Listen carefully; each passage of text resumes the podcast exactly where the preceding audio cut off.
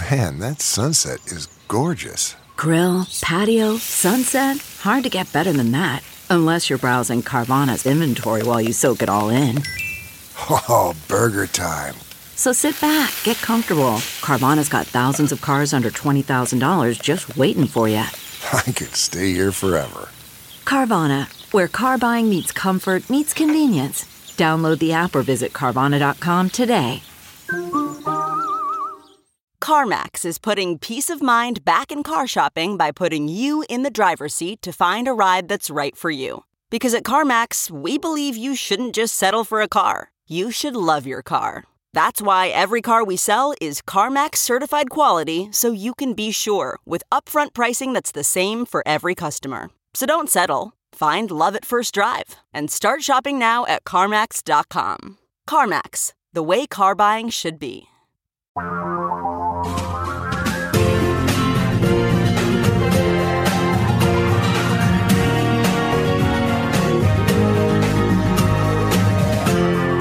This is the Thom Hartmann Program. Alex Lawson will be with us for taking your questions about Medicare. On the line with us right now is Dr. Scott Barbour. He is a board certified orthopedic surgeon, a fellow of the American Academy of Orthopedic Surgery, and advisor to the uh, Job Creators Network Foundation's Healthcare for You plan. Their website, jobcreatorsnetwork.com. Twitter handle is Job Creators USA. Dr. Barbour, welcome to the program. Thanks for having me on. I appreciate it. My pleasure. So, you guys are pitching this new, uh, quote, personalized healthcare, end quote, frame. And what I don't understand is why do you hang so tenaciously to the idea that we should be paying for profit corporations and the billionaires who own them money to insert themselves essentially as bankers into the middle of our healthcare decisions. You've got Dollar Bill McGuire, the former CEO of United Healthcare, the largest of the health insurance companies, took $1.6 billion in compensation. Every penny of it by saying to somebody, no, you can't have that operation, or no, we're not going to pay for that uh, treatment because you have a pre existing condition or whatever. The guy who followed him, Stephen J. Hemsley, took something close to a billion dollars out of that company. They've got a new CEO I mean, you've got over 100 people there who are making over a million dollars a year. Why in God's name do we have to be passing all of our health care money, or so much, you know, about 20% of our health care money, to these to these corrupt for-profit health insurance companies so that they can run this so-called personalized health care? Well, I think you're conflating our program with something that we completely opposed. I mean, you and I are on the same page. I'm absolutely opposed to what we call big medicine, which are these conglomerates of insurance companies and hospital systems that are gouging the American people. Your program is supporting for profit health insurance companies. Our system was based on inputs from job creators, from doctors. Wait, wait a minute. Job creators? You're talking billionaires? No, I'm talking people who are small business owners like myself. I'm not a billionaire. I have about 100 employees. I run an orthopedic practice, and healthcare is one of my most. Okay, well, historically, when we've talked to people from the Job Creators Network, their main pitch has been that billionaires, people like you know Bill Gates and and Zuckerberg, you know, that they're job creators. That's why we should love them. So, no, but but in any case, I interrupted you. Finish your yeah, riff. Yeah, what we're talking about here is small business owners who actually are forced to provide health care for patients and for their employees. And what we want to do is get employers out of the healthcare industry, and we want to make doctors and patients put back in control of their own healthcare decisions. What we want to do is get bureaucrats, whether they're from an insurance company or from the government, out of the decision making process. And we came up with a system based on research involving over 25,000 patients, including Republicans, Democrats, and independents, that told us what we want. We talked to doctors about what actually will work, people who actually have to deliver this healthcare on a day to day basis, and small business owners 30% of which have dropped their health care because it's gotten so expensive over the last decade. So our system is primarily based on reestablishing the doctor patient relationship and getting rid of some of these perverse incentives that currently exist under the current system. Over the last decade, we've had about 53% of doctors become employed now. And so rather than a doctor's fidelity being to the patient that they're treating, it's to the hospital system that employs them. The hospital system puts on perverse incentives like if a doctor discharges a patient and readmits them within 30 days, the physician is dinged and their reimbursement goes down. And so you're creating this barrier between doctors and patients that didn't used to exist. What we want to do is reestablish that relationship. And part of that is going to be accomplished by restoring price transparency, which allows patients to pay for only the health care that they use. Under the current system, we want to get rid of the essential health benefit, which is a one size fits all healthcare system that doesn't give patients any choices. The combination of increasing choice expanding the ability for direct medical care and price transparency will. This is sounding like a word cloud to me. Who pays the bills? The patients pay the bill. Okay, so like I'm supposed to now pay for my own health care. What happens if I get cancer and I can't afford to pay for it? That's what insurance is for, and that's what we need to so do. So insurance pays the bill. So we're back to for-profit insurance, insurance companies. Hey, listen, if you're talking about a system where somebody's going to pay the bill that's not the patient, you're mistaken right now, under the system that we've currently had over the last decade, the government has become more and more intrusive, and family intrusive. It's intrusive if I buy Obamacare and they pay my bills. What's that? Here's my question, Dr. Barbour.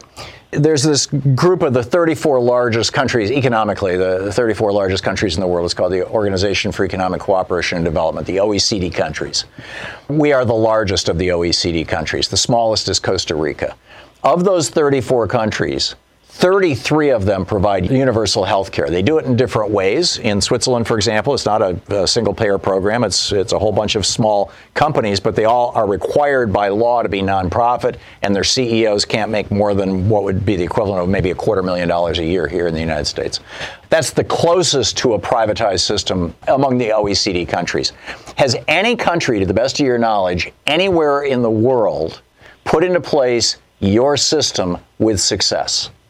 Well, this country has put it into into practice with success better than anybody else. But the problems that we have in this country are due to too much government intrusion. Now, some of these countries that you're talking about, these industrialized nations with these fantastic health cares like the United Kingdom, where they have 4 million people waiting greater than 18 weeks for care, you got 250,000 of them waiting more than six months.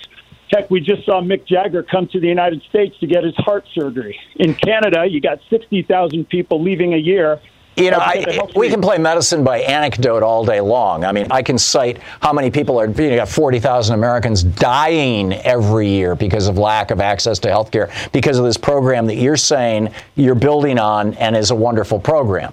Uh, you know, that's not that's happening in the United Kingdom. True. That's not that's happening in Canada. It's true according to Harvard oh, University. That is, that is, listen, are you going to believe your lion eyes or your statistics? People are leaving Canada at the rate of 60,000 a year because they can't get that care in their own country. I don't believe it. You're not seeing that kind of exodus I do not believe it. I do not believe well, it.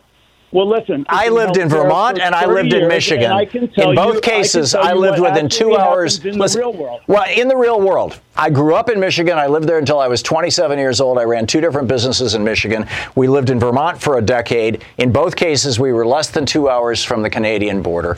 I never ever in my life saw a Canadian come to either one of those states looking for anything other than a meal.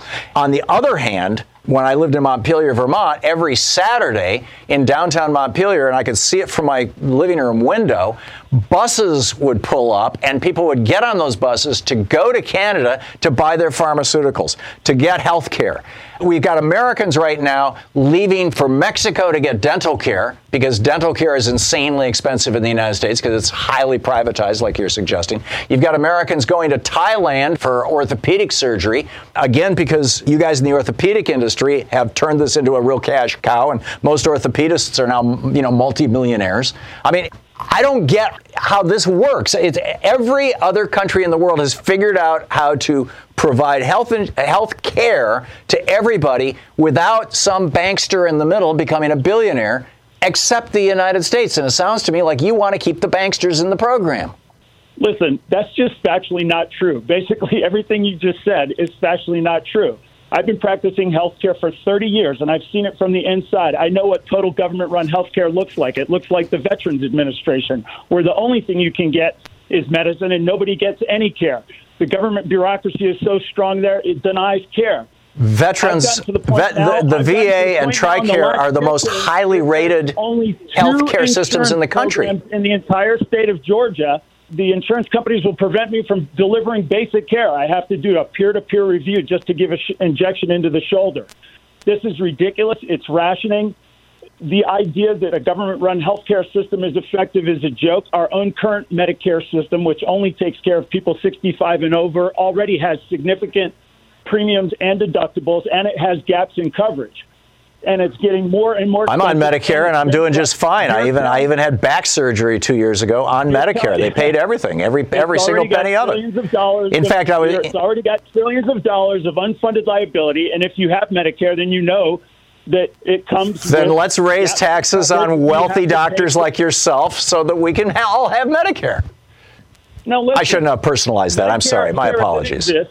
Medicare as it exists is already broke, okay, and it has significant premiums and deductibles. That's a fact. Now you're talking about extending Medicare for every single person in the country uh, yes. and telling us that it's not going to cost anything. No, I'm not right saying it's now, not going to cost uh, anything. It's going to cost our our total cost. Why is it that our we're talking about 33 trillion dollars over the next year, which is going to double our budget? Right. right but now, if we stay with private insurance right like you're advocating, it'll be $39 trillion over the next decade, according to Charles Koch. Well, Charles Koch doesn't speak Char- Charles Koch's organization did an analysis, and they came up with that $33 trillion number that you're selectively quoting. That, yes, if you went to Medicare for all, it'll cost $33 trillion over the next 10 years. It's about $3 trillion a year. But right yeah, now, we, we know, if you simply extend the program that we have right now, Charles Koch's listen, group said it would be $39 trillion. Listen, we know that historically speaking, those estimates are always very, very low. Okay, so so how are you going to save money when you're skimming 20% off the top for stockholders and CEOs? You provide price transparency and you allow people to compete. That's what free markets do. Free markets always provide us with the most options at the lowest price. So if I get if, if, I get sick, I and need to be shopping around for the insurance company that's most prevalent in the United States, like LASIK surgery and plastic surgery. You see the most options. Right, and you pay out of pocket. So, you know, I guess we're back to your argument that gonna, people should pay, pay for their own health. No matter what. If you want to pay the least out of pocket, then you're going to take a look at our plan. Okay. Well, if you want to look at their plan, it's over at jobcreatorsnetwork.com. The Twitter handle is jobcreatorsusa. Dr. Scott Barbour. Dr. Barbour, thanks for dropping by today. You have a good weekend, my friend. Thanks, you too. Gene in Myerstown, Pennsylvania. Hey, Gene, thanks for watching Free Speech TV. What's up? I think that Dr. Barbour's all wet. I disagree with him. I'm not going to call him names, but I disagree with him. Well, that's what I meant. We don't have to reinvent the wheel. Every other industrialized country has done this many, many decades ago. Mm-hmm. I think Canada sort of had it figured out in the late 50s. Yeah, Tommy Douglas, uh, the guy who who did who created the first single payer healthcare program like in Canada. Saint. Yeah, he, Kiefer Sutherland's grandfather. He is a saint in Canada. He's he's like George Washington to Canada. He's the most revered politician in their history, and he was the provincial I don't know governor or whatever their title is, uh, the guy who heads the province, who put this thing into place. Like you said, I think it was in the 50s. I'm, I'm not. It might have been the 60s, but yeah. Well, Bernie is saying yes, we're going to raise taxes Warren says, well, she's sort of uh, dodging it. Well, but she again, said we're not we going to raise your costs. Yeah, yeah. We we don't have to reinvent the wheel. We can sort of figure out the average of what every other nation is paying. It's going to be a few hundred dollars out of your payroll taxes. Yeah. I mean, it's it's not going to be some crazy numbers. It's not going to be even near. It's going to if we do it right and if we do it like other nations, it's going to be like half hmm. because we're paying double now. Yeah. Yeah, we are. In order to in order to subsidize these multi-million dollar salaries in these health insurance companies, yeah. and and frankly, the multi-million dollar salaries in a lot of hospitals and among a lot of a lot of doctors, particularly in the more expensive specialties. So uh, the largest risk pool, and it's all about risk pool in insurance, is everybody. Everybody, yeah. everybody who you know has, has a job, and, and that's the largest risk pool. I'm not sure, and I want to ask you: Do you think that the the, the, more moderate Democrats that are uh, promoting that uh, uh, single option uh, as part of the ACA. Right. Will that work? I have my doubts. Well, the, my concern with uh, a public option program or Medicare for anybody who wants to pay for it Yeah. is that uh, a you're going to end up with uh, the health insurance companies basically turning away. Uh, you know, they're going to offer cheaper plans and they're going to turn away people who are actually sick, um, which is going to move the the heavily uh, the more expensive people onto Medicare, which is going to break Medicare. Uh, meanwhile, health insurance companies are going to make a fortune. That will go on for 10 or 20 or 30 years. And when it's all done, you know, at the end of the day, you're going to have a completely broken Medicare system, and the health insurance companies will have won. I mean, I, that, that's how I see that playing out. I, I think it's. I think you, you have to be all in. I mean, I'm, you know, I was all in favor of the public option back in the day, but I and, and, and I wouldn't be opposed to it now. But it would have to be implemented in a way that didn't allow dumping. I mean, we're seeing this in education right now with charter schools. They're they're refusing to take, you know, to admit kids who have lousy scores or come from poor neighborhoods uh, because they, you know, they want to have, you know, good averages and things. And and so our, school, our public schools become dumping grounds. Gene, thank you for the call. Your point that you know the largest risk pool possible, which makes for the most efficient insurance, is everybody is spot on. You're listening to Thom Hartmann. There's all kinds of health claims being made for CBD oil. I don't know which ones are right and which ones are wrong, but there's something going on here. A lot of people are using this stuff, and Louise and I are using it too and love it. CBD oil is non intoxicating, so it's great for people who want the health benefits of cannabinoids without the, you know, the high that comes from marijuana. It's also non-toxic, and CBD has potent pain relieving and anti-inflammatory properties. The brand we use is NuLeaf Naturals, NU Leaf Naturals, the highest quality CBD oil on the market. It's 100% organic, highly concentrated, contains no additional additives, grown in the USA, and the only ingredient is hemp, so the product remains in its most pure and simple form. Go to nuleafnaturals.com. That's nuleafnaturals.com and save 30% off and get free shipping in the U.S. when you use the code TOM, spelled T H O M. Go to nuleafnaturals.com. For premium cannabinoid wellness, there's really only one place nuleafnaturals.com. That's nuleafnaturals.com.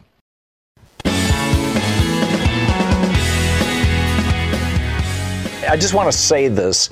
The sales pitch by these so called moderate Democrats and Republicans who take money from the insurance companies is that people, quote, don't want to get kicked off their existing employer provided health insurance plans, end quote, or words to that effect, right?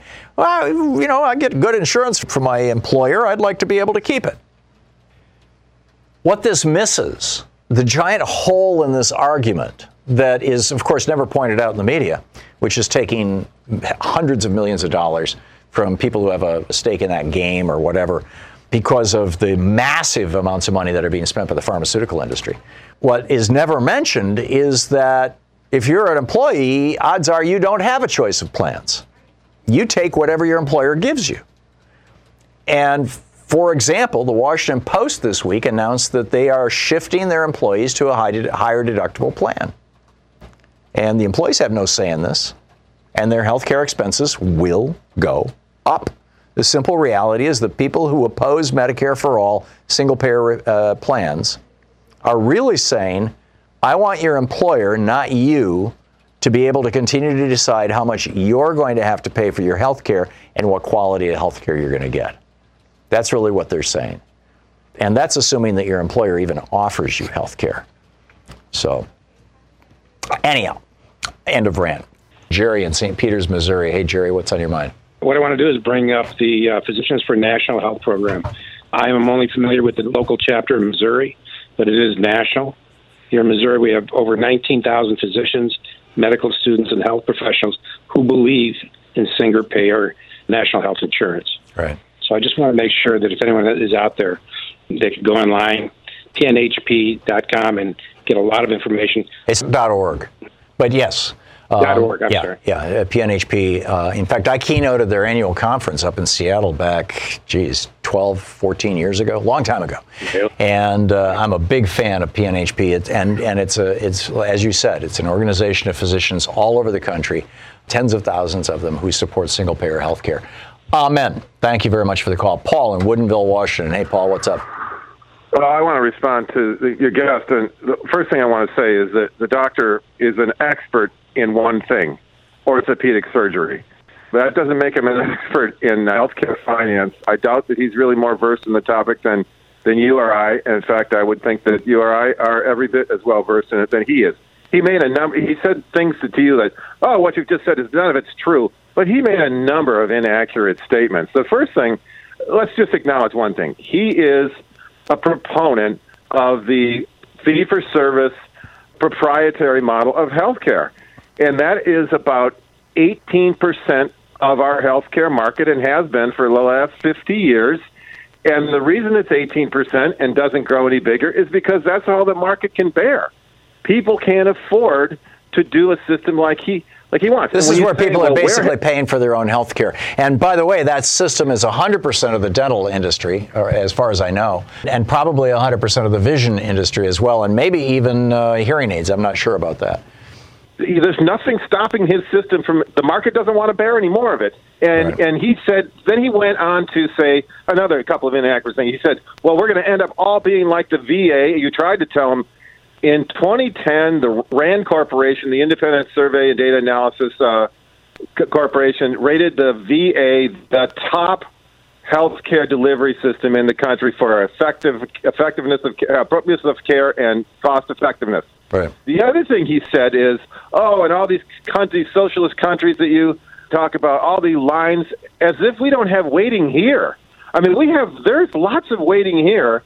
I had a friend who tore a, a tendon in her ankle in March, on March 1st, didn't get her surgery until August 31st. Yeah. Now, I'll grant you, I'll grant you it's that because of her insurance and the doctor she wanted to see, he didn't have an opening. And this doctor would say, hey, because she could have come to me and I'd have done it the next day. Okay. But she can't afford to pay him the money. Right. The other thing is that I would point out, and what he really lost me in facts is when a, somebody who purports to be an expert says something like this is that, and then Mick Jagger comes here for his health care. Well, doctor, Mick Jagger lives here in the United States. He hasn't lived in England since 1972. Oh, really? I didn't know that. No, he's lived in New York City since he. Well, first they moved to the Rolling Stones haven't lived in England forever. They first they moved to France. I don't think any of them lived there. And Mick Jagger has lived in New York City. He's got property there. He's got property in Florida and in, and in Texas. Uh-huh. And I'm sure he still has property in England, but he also has a, a home in in France and in Switzerland. So he, but he lives here. That's why he got his heart surgery here. Right. I don't know. You see, that just bugs me when people bring that up. It's just he lives here. Come on, man. Yeah. Thank you for that, Paul. I, I, Yeah. I will know in the future. I didn't know that. That's that's remarkable. Uh, thank you very much for the call. I- It's great to hear from you, Bob in Everett, Washington. Hey, Bob, what's up? Hey, Tom, this is a long time coming. I love your show, and I've listened to you for a long time. Thank you. The deal, I'm a little nervous. My my parents are both from Canada. My mom has nine siblings. My dad had 11 siblings, Whoa. and most of them are still in Canada. And uh, we have a family reunion every year, and there's probably a hundred Canadians there. Mhm. And we've talked extensively about our political system and health care, and none of them complain about their system. Right. They say it's it's not getting any better because of the influence of the the political positions up there. Well, the Harper But the, government uh, took a bite out of their uh, out of their Medicare program. The Stephen Harper, the the right wing guy who was uh, prime minister during what the Bush administration, I think, or Uh-huh. a while back. But yeah, but they still, but their program is still intact.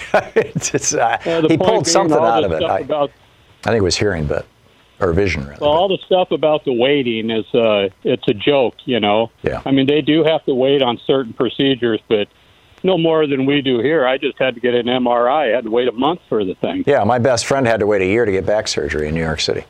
So anyway, that's just uh, I've been wanting to call you and just tell you I love you and you're you're a real asset to our community. Well, thank you, Bob. And Thanks for the kind words. It's very nice to hear. I appreciate it.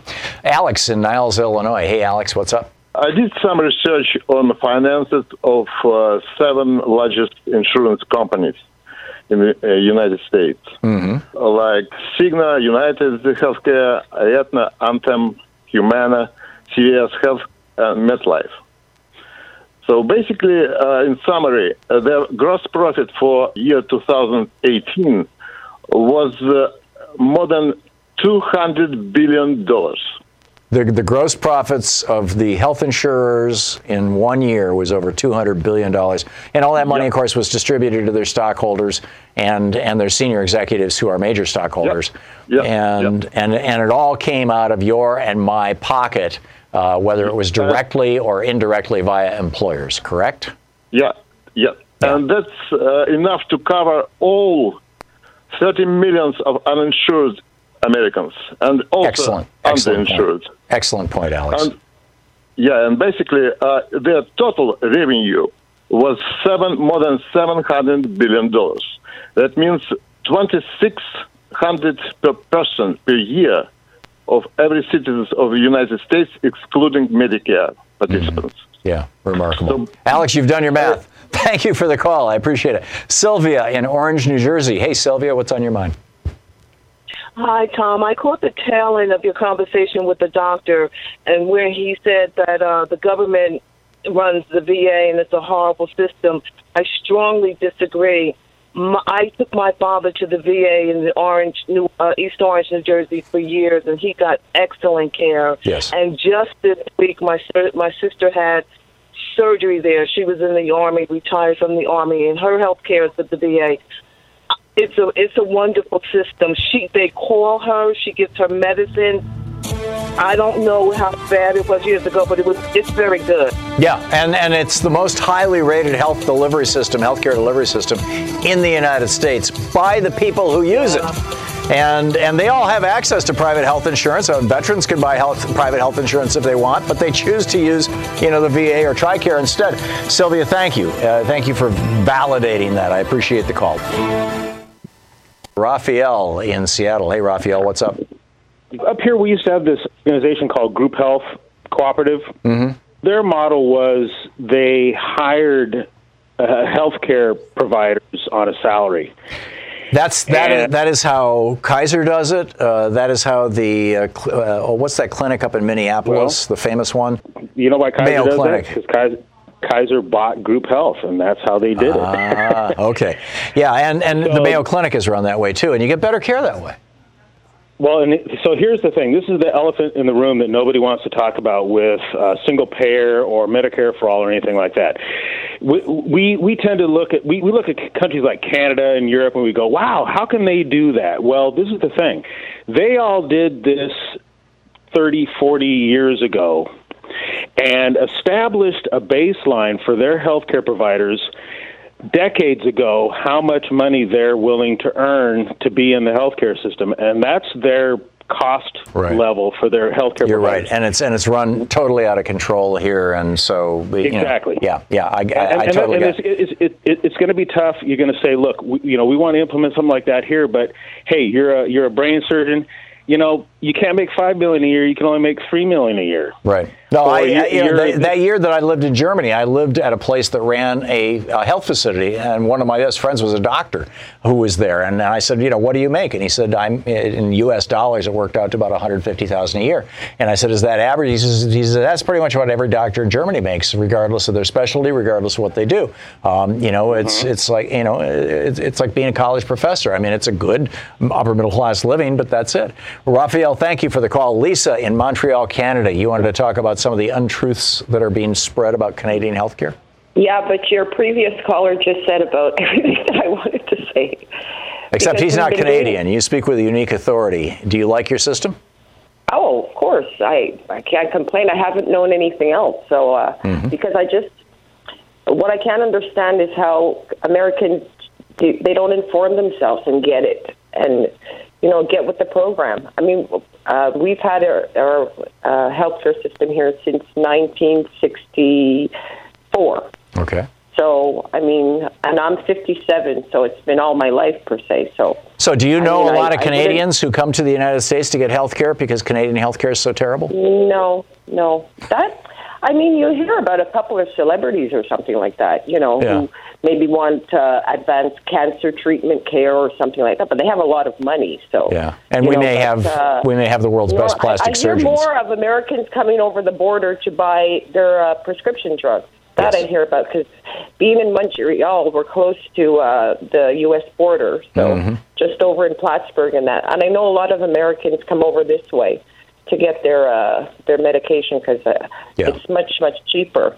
Yeah, that But, was uh, that was those buses that Bernie was organizing in Montpelier, you know, and and yeah, he- they went over to Vermont, yes, but a lot of uh, from New York State come over Mm. to uh, uh, southern Quebec and uh, uh, Ontario Yeah. to buy their meds.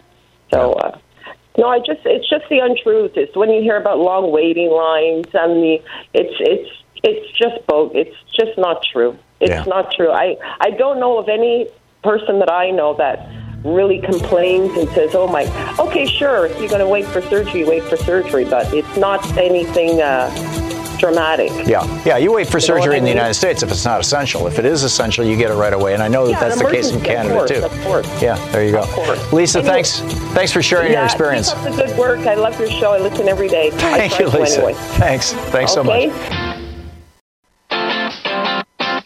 You're listening to Thom Hartmann. You know, I've been advertising the X chair on this program for years now, and people are always saying, hey, is that chair really as comfortable as you say it is? And my answer is, you bet. In fact, I probably don't do a good enough job describing just how great this chair feels, so take my advice, get one and feel it for yourself.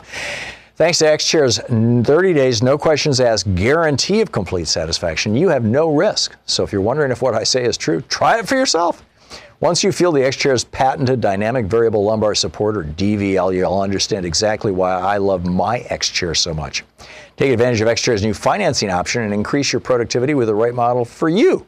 The X Basic or the X1 through X4. X Chair can fit your body and your budget. X Chair is on sale now for 100 bucks off. Just go to xchairtom.com now. That's xchairtom.com or call 1 844 4X Chair. Go to xchairtom.com now and use the code XWheels and you'll receive a free set of the new X Wheels with your chair. xchairtom.com. xchairtom.com.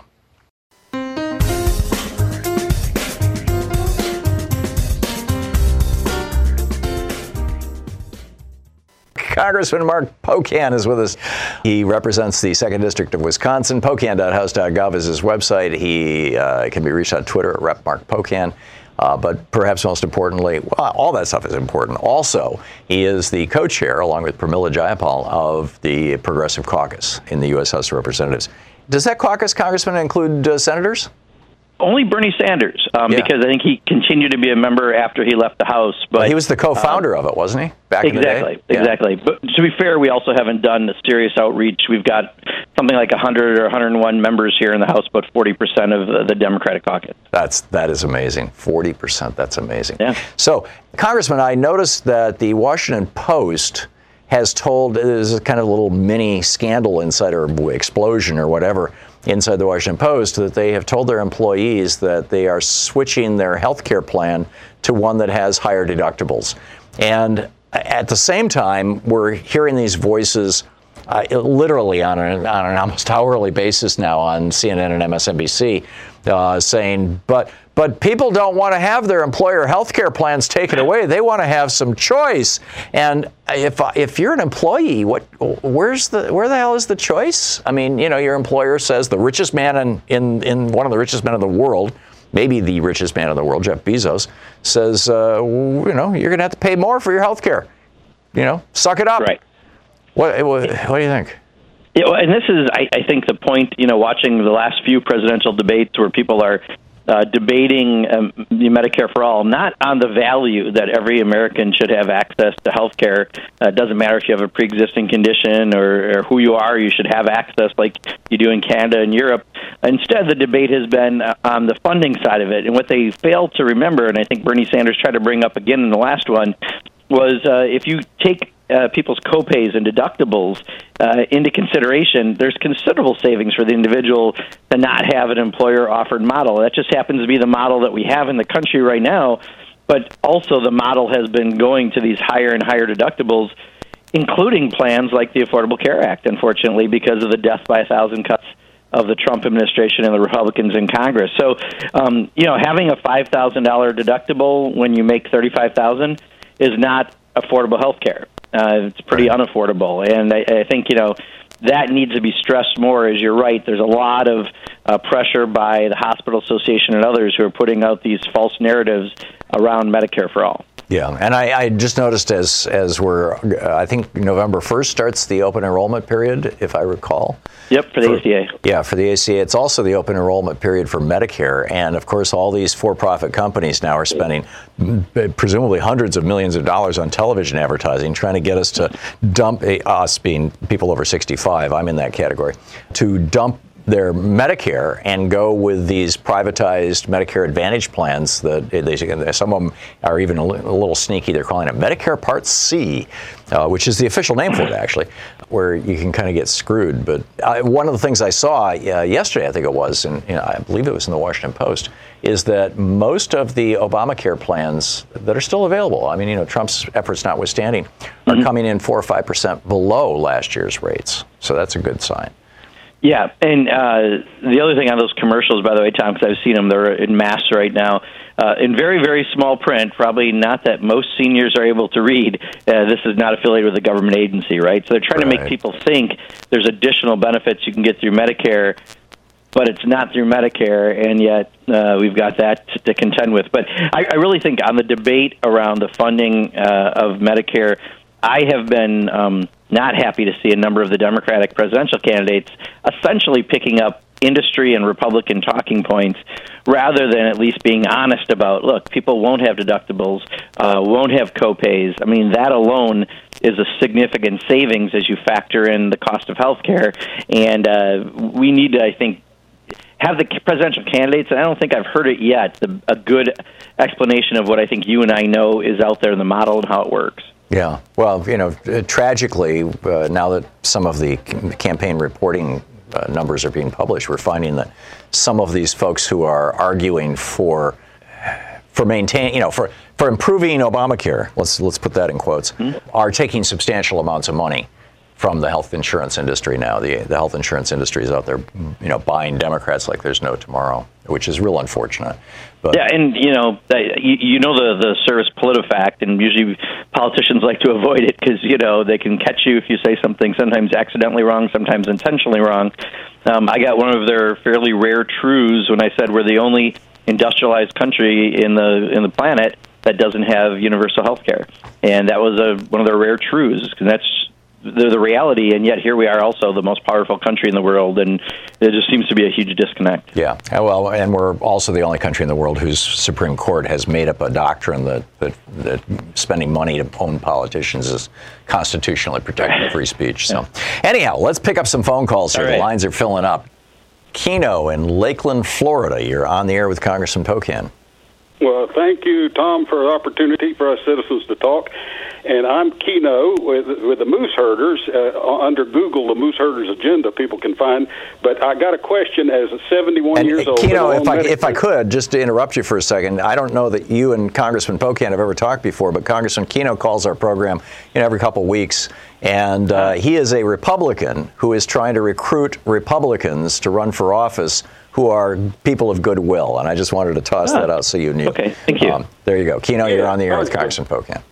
Okay, Congress, I want reform in the Republican Party, but that, that let that be secondary. I've got an important question. Yeah. I'm 71 years old, and it's very confusing. Tom talks about these Medicare Advantage plans versus regular Medicare. How do us old people find out? Uh, is there a video? Is there a website? Is there a book we can read? Tom, maybe you could make a video to explain to people the pluses and minuses of regular Medicare versus the Advantage plans and the consequences. Somebody needs to make a video for us confused old people. And so, uh, where do I go to find out and, and overcome this confusion that this government presents to us people on Medicare? Yeah, Keno, I, this is my best advice, I guess. You know, first of all, I'm sure that they have a good explanation on the Medicare website itself about Medicare. I don't know if they necessarily compare or contrast to these other plans, but you can always call Medicare and find out exactly you know what the benefit is and uh, you know there's always going to be people trying to make money in various industries and this is uh, obviously something we're seeing right now with these um, supplemental I guess uh, you'd call them plans that are out there but I'm not sure if there's some, something specific on the Medicare site itself I would try that first and if not, I'd just do a simple Google search because I'm sure someone has. I know on YouTube you can find out pretty much how to put together any IKEA product, which I find the most confusing. Um, hopefully, someone has done something around this. I'm looking at the socialsecurityworks.org website because Alex Lawson, Alex is, yeah, yeah, uh, who comes on our program regularly, comes on and rails about don't get Medicare Advantage because you are at the mercy of a you know for-profit company and and the Medicare Trust Fund is subsidizing them and they can kick you off and blah blah blah or screw you in in the sneaky little ways that they do. But but I'm not seeing a specific thing on their website about that. Uh, oh yeah no no it's a new book the truth about social security so I, Alex would be the right person to do something like that too. You're right, Tom. Yeah, and they, they really, I, I think Keno has identified, we, we just have 40 seconds here to the break. I think Keno has identified a real need and um, yeah. it would be nice. I mean, you know, the, this is only uh, Medicare Advantage has only existed since I think what 2005 that the Bush administration legalized uh, these private plans. Prior to that, you had to get the Medigap plan to to, mm-hmm. to fill in the hole. And uh, and now they're just now it's over a quarter of all people on Medicare have moved to these private plans, and they don't. I think they don't realize that if they get really sick, uh, they're going to have some problems. So yeah, and, and uh, he also Alex has a video operation I know, so uh, maybe we should ping him. Yeah, there you go. We, we can both do it. I'll send him a note today yeah. when we get off the air, and you can, you can too. Okay, Congressman Mark Pocan is with us taking your calls middays with Mark here on the Thom Hartmann program, and we will be back with more of your calls for him in just a moment. His website pocan.house.gov. You can tweet him at Rep Mark Pocan, and uh, his and oh, and he represents the uh, second district of Wisconsin and is the co-chair of the Congressional Progressive Caucus. Bob in Chicago, you're on the air with Congressman Pocan. Good morning, Congressman. Morning, Bob. Tom. Hey. Thank you. Uh, calling about Medigap. Uh, you, Tom, you've mentioned a number of times Medigap. I don't know the difference between Medigap and the uh, Advantage. Can you please explain the difference between the two and how is Medigap a government program, and is that something I can get like the ACA, signing up for it online? Congressman, you want to take that, or you want me to do it real quick? Hey, why don't you go for it, Tom? Okay. I know we just kind yeah, of because I'm, I, you know, I'm in the middle of this because I'm, I'm actually on these programs. so, yeah. uh, Medicare, when Medicare was first created during the, you know, back back in the '60s uh, by LBJ, there were a bunch of Republicans who said people have to have skin in the game or they'll abuse the system, and therefore there has to be 20% of all costs have to be paid for by individuals. Um, LBJ went along with that because it was the only way to get the damn thing passed. Uh, what it did was it opened a space. There's this 20% hole in Medicare um, that is filled by these private insurance co- policies called Medigap policies. They are heavily regulated by the government, and they and the, the one I have, for example, has no deductibles, nothing. I mean, it's just seamless. I pay absolutely nothing for anything, and it cost me, I think, 150 bucks a month or something like that. But the Medigap policies are supplemental to actual real Medicare. If you go on Medicare Advantage, which is privatized health insurance, you have to you have to give up Medicare, and therefore you won't need a Medigap policy because you don't have Medicare anymore. And then number three, in the event that our caller was confused, thinking this applies to people under 65, it doesn't. You're if you're under 65, you know, you, basically you've got Obamacare, or you're on your own. Makes did I say it well, Congressman? Yeah, I, I think so. And like we just discussed, uh, you know, a video explaining it. If we can get um, Alex's Social Security works, or if there is an existing one, which there may be, uh, we we can help promote that. Yeah, there you go. Gregory in uh, Islington, South Carolina. Quick question for Congressman Pocan. Good morning, gentlemen. Uh, Mr. Pocan, I was just wondering now that we see the hands of Rudy Giuliani all over this administration, including his so called October surprise, are we going to get to the bottom of what happened in New York with that dirty laptop that was supposedly having all of those emails, which turned out to be nothing but duplicates? Also, I just want to say, and I'll take my answer off the air, I'm very pleased or was pleased with my uh, uh, Obamacare, and I also am now on Medicaid, which I'm more pleased with. Thank okay. you. Thank you, Gregory. Yeah. No, Gregory, thank you. And I think many people, whether it's Medicaid, Medicare, Social Security, a lot of great programs the federal government has, and, and that's why we're looking at those as models.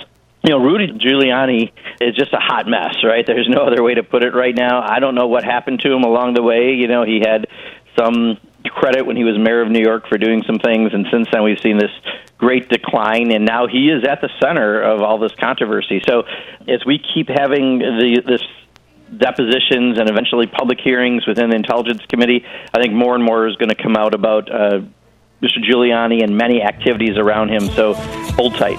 I'm increasingly thinking of Donald Trump as a as a mob boss. Yeah. Uh, I, am serious. I mean, uh, yeah. that, that, we have a, a, gang of organized crime running our country. You don't have to comment on that. It, it just it's so looking like that. You're listening to Thom Hartmann. You know, I've been doing this show for over a decade, and, and, until last year, I'd never endorsed a weight loss product, but I decided to change that after reading about university research into a molecule that naturally occurs in olive oil that regulates appetite. Louise convinced me there was a product worth sharing, and a year later, I have to say she was right. The key to losing weight is getting your appetite and those pesky food cravings under control. Once you do that, the rest is easy. The holidays are just around the corner, and my producer Sean wanted to lo- lose a few pounds ahead of what she calls the eating season. Sean is trying Riduzone, just one capsule with breakfast, and forget it. Second one at dinner for those days when you need a little extra help. Sean says when you don't feel hungry, it's easier to make better choices. It's only been a month, and Sean says she's really happy with how Riduzone is working. The only ingredient in Riduzone occurs naturally in the body and is completely non stimulant, and that really appealed to both Louise and Sean. Listen, if you're looking to lose weight this season, I strongly suggest you give non prescription Riduzone a try. Use the promo code TOM, T H O M, and get up to 65% off plus free shipping. Go to riduzone.com. That's R I D U Z O N E.com. R I D U zone.com. Riduzone.com. Promo code TOM, T H O M. Riduzone.com.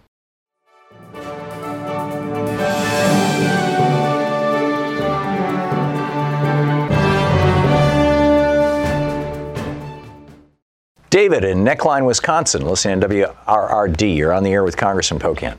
Good morning, Tom, and good morning, uh, Congressman Pocan. Morning, um, really quickly, I just wanted to follow up with uh, Medicare, the current Medicare uh, system that we have in place. And as you know, Tom, the official U.S. government Medicare handbook just came out for 2020. And there's a couple things I want to point out. So, long term care under current you know, Medicare. There's absolutely no coverage with that whatsoever. We don't have anything with dental. We don't have anything with vision. We don't have anything with hearing aids. In addition to that, and I'm going to point from page 28, if you have skilled nursing facility care. So essentially, you pay nothing the first 20 days. You pay a co-insurance for the first 21 to 100 days, and after 100 days, it's it's completely on you. Um, unless you so unless you my, shift over to Medicaid, but you have to basically bankrupt yourself to do that. Yeah. Correct. So so and in addition to all that, I also saw that the inpatient hospital co-insurance. You get up to 60 days of inpatient. David, I don't want to get uh, totally in the weeds here. What's your point? What's your question? Okay, so the current Medicare that we have is essentially a boondoggle in the fact that if you do get sick, people are under the illusion that that Medicare is going to cover most of your costs when in actuality it's not. It's going to usually fall on you at the end of the day. So we need to fix Medicare, Congressman? Yeah, so first of all, I, I think David um, is trying to prove why Medicare doesn't work, which I think most people who are on it would strongly disagree. Um, it is actually one of the most popular programs. He is correct. There are some things that I wish were included and are included in the Medicare for All bill, like uh, dental and vision and hearing aids and some of these other issues that he brought up. And the House Democrats right now uh, are passing a prescription drug bill in the next month where some of the savings from uh, what we're saving on prescription drug costs are earmarked to right now expand those things in Medicare for everyone, even if you don't have a Medicare for all bill. So uh, there are things that absolutely should uh, be covered in addition to the current Medicare. But to say that Medicare doesn't work is generally said by people who are trying to prove why Medicare for all isn't uh, a, a, way forward, uh, which is usually beneficial pretty much for the insurance companies. Yeah, or Republican trolls. Doug in Denver, you're on the air with Congressman Pocan. Yes, Tom, I met you at a book signing in Denver once. Thank you very much for all you do. Thanks again my for the call. question is, my question is, did the uh, Koch brothers study that that showed that national health care or Medicare for all would be cheaper than our current system take into effect all of the long-term savings from like we would be able to eliminate workman's comp. I know workman's comp is a huge expense for employers. That would go away because then everybody could just go to their doctor instead of having to decide whether it's a workman's comp claim or a medical claim. And then the other thing is, I think that in in countries that have uh, national health care, there's a there's a, an incentive for the government to try to keep people from getting sick, like not having um, uranium exposure or asbestos exposure, or all these all these other the cost Or crappy of our food. healthcare would go down tremendously. yeah. Thank you, Doug. Yeah. Yeah, Doug, I, you know, you bring up something that I've been saying a lot around here lately. Um, you know, I'm a journalism major. We're taught to communicate at an eighth grade level so that the greatest amount of people can understand what we're trying to say. And I do think there has been a deficiency on behalf of uh, some of the messaging around Medicare for All because there is a pretty simple way to show what the average family would save based on copays, deductibles, uh, some of the other things that you're going to have saved because you have a Medicare for all system that will be much stronger than th- this talking point that they've focus grouped and, and polled that says people don't want people want choice that somehow they want to keep a plan where they get to keep paying increased deductibles. People don't want that. They just like the idea of choice in general um, but that's they're not getting the information about what the actual savings are through a Medicare for All plan. And we need, in a very simple way, show what a, a median income family is going to save under this. And you know, don't worry about the uh, hundreds of, of, of pages of prose that I think too often we see people use. And instead, just make it very simple to the average family where their savings are, and you're going to see those savings to be extremely significant. And that is going to really help break through the misinformation put out by the insurance and hospitals and others that are funding all these ads right now. And to that point, and to the caller's point, a couple of years ago, uh, Danish radio loaned us a studio for two weeks, and we did our show from Denmark live. And and I had on the, I believe it was the mayor of Copenhagen. Um, it might have just been a high official. And Louise and I noticed when we were there that uh, half, literally half the traffic in the city is people on bicycles. They've got entire streets that have just been turned into bicycle-only streets. It's it's one of the most insanely bicycle-friendly cities in the in the in the world that I've ever experienced. And I asked him about it, and I said, you know, what was the incentive to do this? And he said, we want to have a healthy population. He said, we all pay for each other's health care because we've got Medicare for all, or their version of it. And so, you know, we felt that it would be good, you know, fewer auto, exha- less auto exhaust. I mean, that's always a good thing. It's less expensive. That's a good thing. But think of all the exercise these people are getting. Right. And, and you know, it was like their healthcare system incentivized them to, to go with bicycles. I mean, this was this was years ago. This was a decade ago, as I recall. You know, this was before it was all about global warming and stuff. Anyhow, John in Carbondale, Illinois, you are on the air with Congressman Pocan. Hi, thanks to both you guys. Hey, just really quickly, I'd agree with a lot of what you said about the opioid thing. I mean, there are a lot of pain patients out here that everything just went haywire after everything. Yeah. But the reason I was calling, that SHIELD Act that I just heard something about to protect elections, and I just heard a little snippet saying that possibly it was uh, you're going to monitor Facebook or something. Could you just tell us, so you know, what you think about that or what it does? Is it something we should worry about, or is it a good thing? And I'll uh, turn up the TV and get off the phone for you guys. Thanks so much. Thank you, John. Yeah, so Shield Act was a Democratic bill. I don't think it, it sounds like someone must have talked about it in a, a negative sense, and I don't know where they were coming from it. So I, I'm not quite sure where you and one other person mentioned a couple issues on it. So I'm sorry, I'm at a loss on what arguments are putting out there. But it was a Democratic bill that we passed on the floor of the House, and I I don't think I could be wrong, but I don't think there was any Democrat who voted against it. I, I think it was a pretty straightforward bill. So I'm not sure the exact criticisms that are being put out there on it. So, what does that bill do?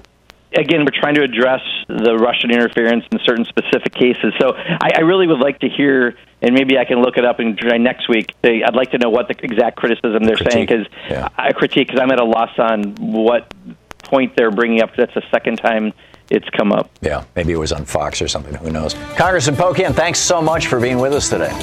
Of course, Tom. Thank you as always. Appreciate it. You're listening to Thom Hartmann. Martha in Seattle. Hey, Martha, what's up?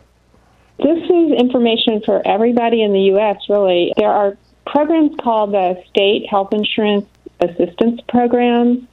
The acronym is SHIP. Mm-hmm. And in your Medicare and You book that you got, it's in Section 9, Get More Information. So Medicare refers people to us when they can't handle a question or. Do you work for one of these programs, Martha? I do. Okay. I do. And in Washington State, it's called SHIBA.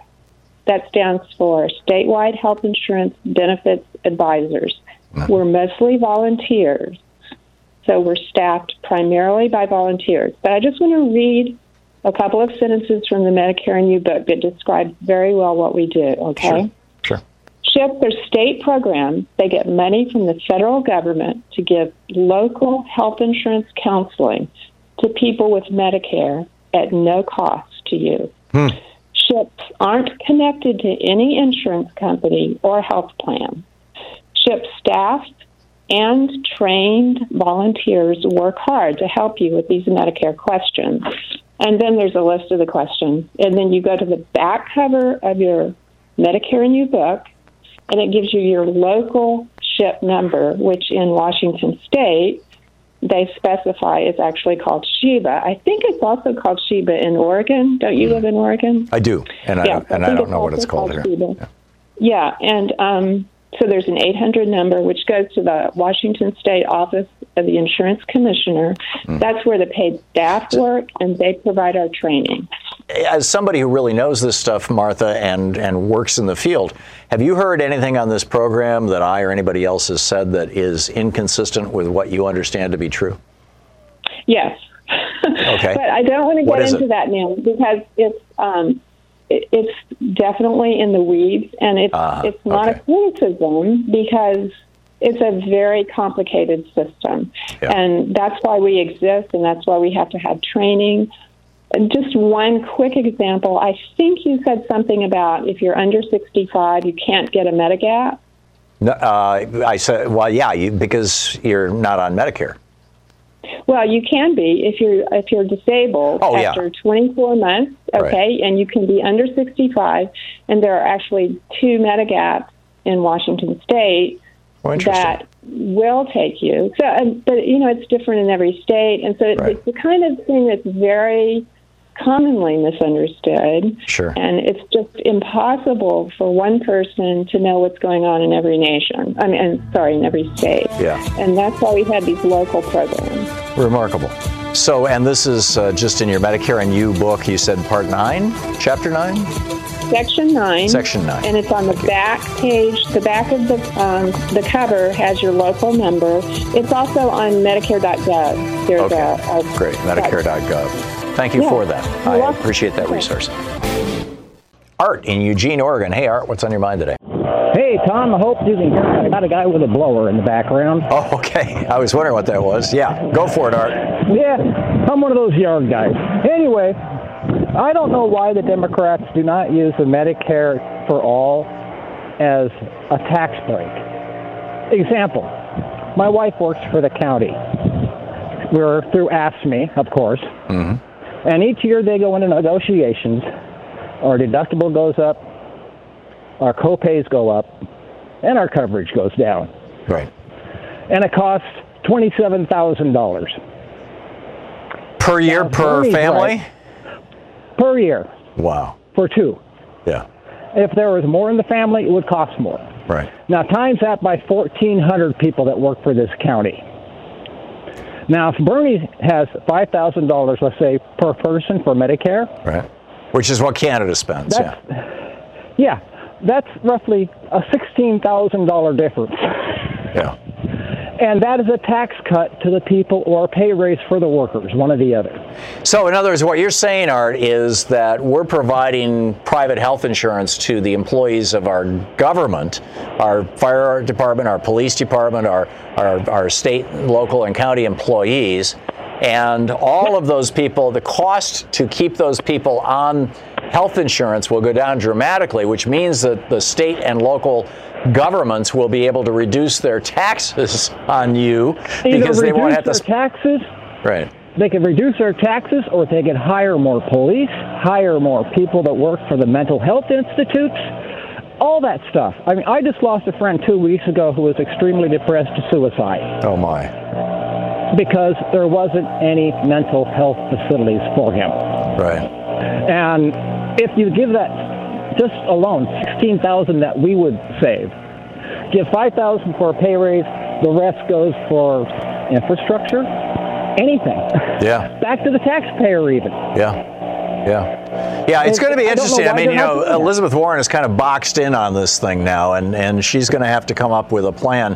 And uh, it's not going to be Bernie's plan because, you know, uh, Bernie's plan does include a middle class uh, tax increase. It's a very slight tax increase, and it'll actually be a lowering, a reduction of total costs for most middle class families. Exactly. But there will be the occasional exception, just like there was with Obamacare, and of course that's all they're going to talk about on the hard right and on the uh, you know the, the and, and the Democrats who are taking money from the health insurance companies. But spot on, Art. it should be sold as a tax cut. I mean that's you know it's going to save everybody money, including government. Cindy in Billings, Montana. Hey, Cindy, what's up? Hi there. Thank you for taking my call. Sure. Um, I'm getting very discouraged, but here's my question: Where are our progressive leaders? Like, where are, where's our Federalist Society? Where's We don't have any left wing billionaires who are willing to fund those kinds of programs, unfortunately. Uh, nor do they And- fund media. I mean, Air America burned through $17 million and went out of business. Fox News burned through a billion dollars before they made profits.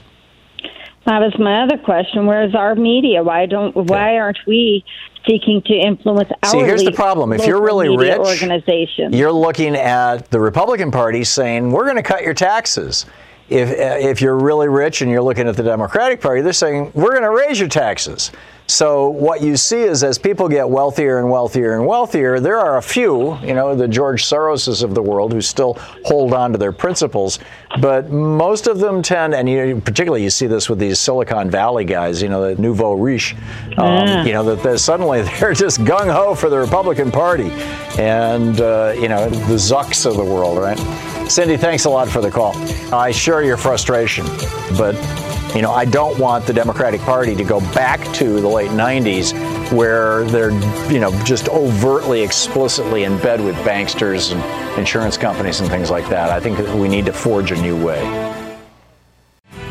And don't forget, democracy is not a spectator sport. Democracy really, I mean, the whole idea of democracy is the demos, it's us, right? The people. So get out there, get active, tag, you're it. You've been listening to Thom Hartmann. For audio and video archives, visit thomhartmann.com.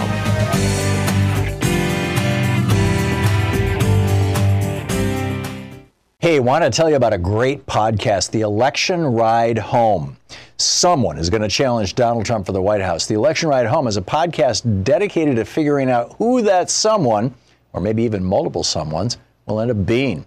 Every day at 5 p.m. Eastern, veteran journalist and This American Life contributor Chris Higgins catches you up on what happened on the campaign trail. Who's up, who's down, what issues are getting traction, what do the polls say? It's a 15 to 20 minute show that keeps track of all the latest news and summarizes it so you don't have to be nervously refreshing your web browser 12 times a day. It's like TLDR as a service. So if you want to catch up on what you missed on your way home, search your podcast app and subscribe to the Election Ride Home podcast.